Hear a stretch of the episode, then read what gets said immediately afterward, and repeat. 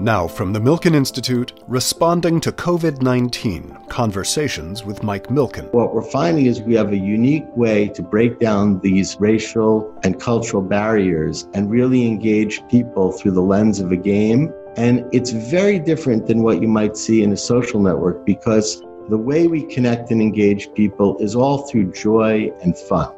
That's Bobby Kotick. He's the CEO of Activision Blizzard, one of the world's most successful entertainment companies and the largest game network in the world. In times of a pandemic, Kotick's franchises such as Call of Duty, Overwatch, and World of Warcraft provide much-needed stimulus, along with occasional non-traditional heroes and avatars. He spoke with Milken Institute and Faster Cures chairman Mike Milken on Friday, June 19th.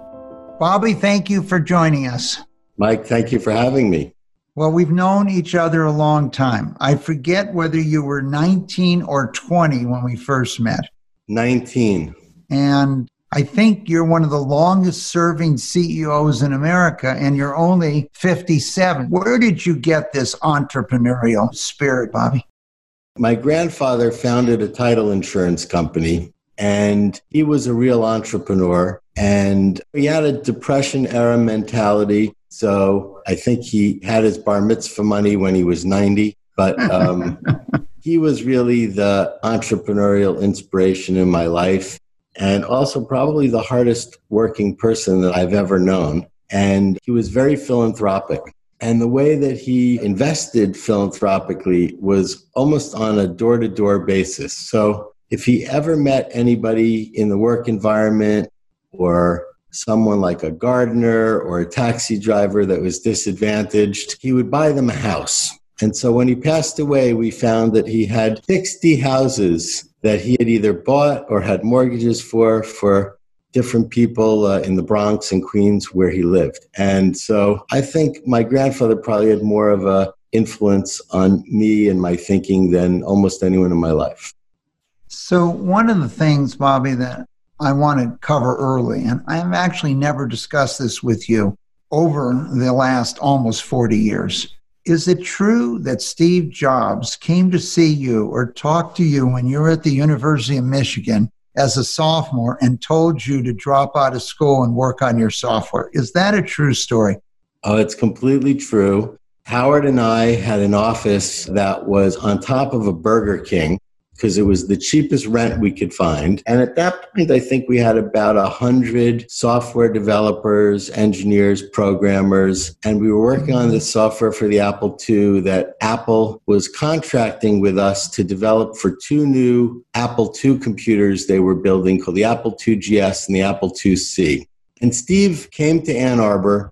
I don't think it was only to visit with us, but he came to visit with us and he came to our offices. And the first thing he said was we had to move offices because the smell of the Burger King in the basement was wafting through the elevator into our offices, and he thought it smelled disgusting. And so he focused mainly on us moving our offices.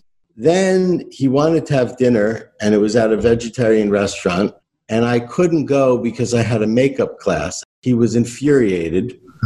He couldn't believe that I was in school. He said, I have an obligation and a commitment to Apple to make this software and that I can't have any distractions, and school was a distraction. And then when I told him I was studying the history of art, he got even more infuriated and said that he would rip up the contract with us if I didn't quit school. And he was relentless in making sure that I actually did quit school. He would call and ask about whether or not I was in classes. Now, I hadn't actually told my parents I had quit school until about 6 months later, but he influenced my decision. And one day I have every intention of fulfilling my obligation to my parents and finishing my degree. So you founded this company when you were 18 years old. 19 years old, you have a visit from Steve Jobs at that point in time, and you decide you're leaving school and building your company. How do you think about that today, the path of your life, Bobby? As you know, my life didn't really change from my visit from Steve Jobs. My life really changed in June of 1983 when I found myself at the Cattle Barons Ball in Dallas, Texas, seated next to these two people that looked like they belong on the top of a wedding cake, Steve and Elaine Wynn. And then within a very short amount of time, Steve became our backer, investor, mentor. And in Steve's mind, the most important person that he thought that I needed to meet to be able to really transform my business was you. So he was intent upon ensuring at some point shortly after our meeting that you and I had the chance to meet. And I was very fortunate that people like you and Steve Wynn and Steve Ross all took an interest in my success and provided opportunities for me to learn and grow and develop as a business person. Take you back to 1983, Bobby. It was a really interesting period of time. Steve Ross had bought Atari in 81. By 83, it was on the verge of losing almost $500 million. Mattel went into Intellivision, and many people thought Mattel was going to go bankrupt. Sumner Redstone had gone into video games, and he tried to convince you to leave Activision and come and run his video game company, that he ended up losing more than $500 million. So what did all these media companies do wrong when it came to the idea of video games? And as you step back today, except for maybe Microsoft, because they make their own game systems and have bought a series of companies, none of the companies were successful that were formed at that period of time. Why weren't they successful in this interactive medium? Film and television is entirely about suspension of disbelief that comes from the audience having an emotional connection with a character on the screen. And that compelling story is told through the lens of these characters that you connect to. Video games are the opposite of that experience. They're all about empowering you, the player, to have this visceral experience, whether it's driving a car, unleashing your inner rock star, unleashing your inner soldier. But it isn't at all about a story or a character on a screen that you develop an emotional connection with. And so it's a fundamentally different skill in how you actually create content. The other thing I would say is that it's a very technical business, and we're an unusual combination of skills. We're both a platform, and we're also a creative, professionally produced content company. And the barriers to entry in our business continue to get higher and higher. If you think about Call of Duty as a franchise today, it's played in 196 countries. Over the last 10 years, we've probably invested $2.5 billion in Call of Duty content. And that is not an easy thing to duplicate. When you talk about being a technology company, one of the things that struck me is an understanding of your relationships and the desire to engage. And I know you believe strongly that this is the future, this interaction is the future. And do you actually believe that people feel self-actualization when they're playing these games? Well, think about where we are as a company today. Over 400 million players and with very high levels of daily average engagement across 196 countries. And when you think about that scale, other than Facebook and YouTube and WeChat, there isn't a bigger network of media consumption that exists anywhere in the world. Twitter is not as big. Snapchat is not as big. ESPN is a fifth of the size of our network. And the thing that I think that uniquely connects these people to the experience is in part that ideal of self-actualization. And I think the thing that differentiates our medium from almost any other, including sport, is that anyone can participate. And I do think, however, there's a difference between playing a soccer video game and self-actualization and playing a video game that isn't based on anything other than the video game. And the reason is there's still that moment when you're playing a sports video game that you're reminded that you may be able to play the sport video game, but you're never going to play the professional sport. In our video games and in our organized competition, you have the ability to be the most successful Call of Duty player or Overwatch player. And there isn't going to be a reminder that some physical manifestation of that game is not something that you're going to be able to do. And so I think true self-actualization and sense of accomplishment and purpose and meaning comes from games like Overwatch and Call of Duty, where you can be the best in the world and you don't need to have any specific physical prowess. But there are more people in the world who can master and become professional video game players than there are in sport. I think video games and esports in particular have a much broader spectrum of people who can actually overcome their hopelessness and their despair, what they might feel in terms of ostracization from their peers. And they can do it in a way where they can get that same sense of meaning and joy and accomplishment and purpose that comes from sport. And that's why I actually think that when you look out over the next 10 or 20 years, esports has so much more potential than professional sports. As we turn our attention here to discussion of equality across all lines that's been brought to bear and opportunity, you are obviously very in tune, as your employees are, to the times we live in. I know for a very long time you've been a leader in this idea of equality, diversity, inclusion. How have your employees reacted to the events since May 25th in Minneapolis occurred, and how has the company supported many of their actions? So we're very fortunate that it didn't take the events of the last few months to drive our employees or our leadership to really think about how we could have an impact on society when it comes to bias and stereotypes. And a game like Overwatch, early on, we made a decision that many of the heroes would be different gender. We'd have different races and ethnicities, different backgrounds. And what we found is that of the 45 million people who have now played Overwatch, we've been able to actually change the way that people think about different cultures and different ethnicities. And at the core of what we do, which is our mission, is connecting and engaging the world through epic entertainment. But what we're finding is we have a unique way to break down these racial and cultural barriers and really engage people through the lens of a game. And it's very different than what you might see in a social network, because the way we connect and engage people is all through joy and fun. And so I think when you look out over the next 10 years, at what in media is actually going to transform and have impact on changing people's perceptions of race and religion and ethnicity, games will do more to change people's perceptions than any other medium. And I think since the recent events, we've just accelerated a lot of the things that we've been doing anyway.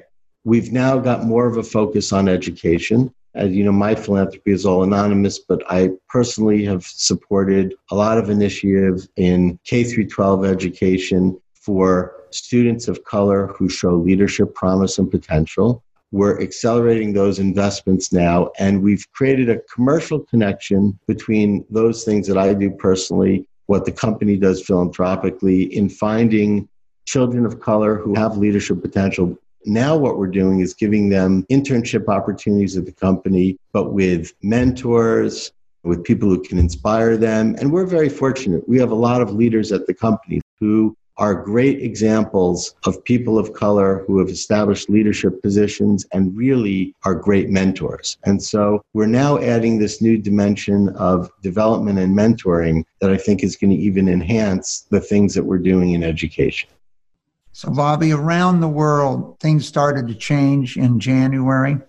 Being in so many different countries, you started to see what was going on with the coronavirus. How did you protect your employees, their families? The one thing that our employees know is they're absolutely going to get for themselves and their families the best healthcare. So when this happened, the first thing that we did is we sent out an email to all of our employees saying, if you contract this disease, call me or text me or email me personally. And I have a team of people who work directly for me, who's our benefits team, that would make sure that you are getting the very best healthcare.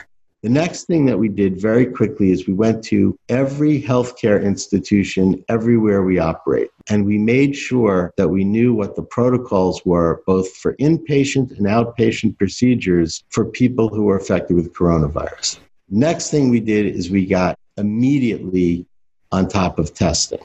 So we have our own PCR machines that have been installed in our offices that actually are capable of not just doing coronavirus PCR testing, but influenza A, influenza B, and other viruses and other bacterial infections in a single nasal pharyngeal swab. And we were way ahead of the curve on blood serology testing. And so a big part of what we were trying to do was figure out how do we make sure that anybody who was affected, and not just our employees and their immediate families, but parents would get the best of our healthcare.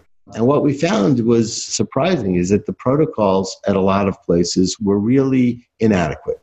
And so we funded programs in almost every community that we operate in to ensure that local hospitals had advanced capabilities for convalescent blood transfusion. We focused on making sure that they had adequate ventilators, that they were able to recruit respiratory therapists so that they weren't going to lose respiratory therapists unnecessarily to illness. Then we started looking at antivirals, and we actually were funding a trial on a new antiviral that I think has a lot of promise as an outpatient procedure. And then we started focusing on making sure that there was adequate healthcare in countries that had national healthcare programs that turned out to be lowest common denominator healthcare. So Spain, Germany, Sweden, the UK, we have private doctors who are available for all of our employees, either in telemedical, they can call them and FaceTime them, they can Zoom call them, or they can telephone them.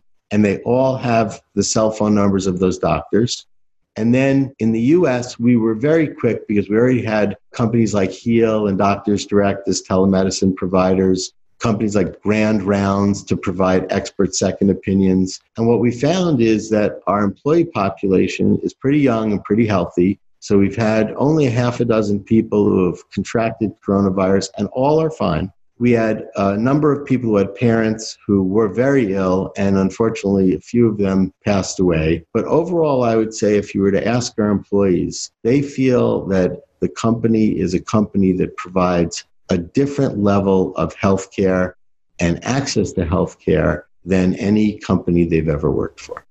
So, Bobby, I know you've been called by many of the leading medical centers and asked for help from both personally and from the company and provide support, and you've been a leader in this area. How many of your employees are back at work today? So in Shanghai, almost everybody is back to work. Korea, we're working on a back to work program right now, but it's still optional, but people have chosen to come back to work. In essential workers across the world, people who support data centers, it's a small population. We have PCR testing capability at most of our big locations, and we'll have nurse practitioners or emergency room doctors there probably forever. We then have a whole host of new technology protocols. So we have a contact tracing app that each day you have to answer a series of questions. If you answer them successfully, it will enable your security badge so that you can electronically access the office. If you don't, we'll either send you to one of our testing labs or to a testing lab, or we'll create an appointment for you with a telemedicine doctor.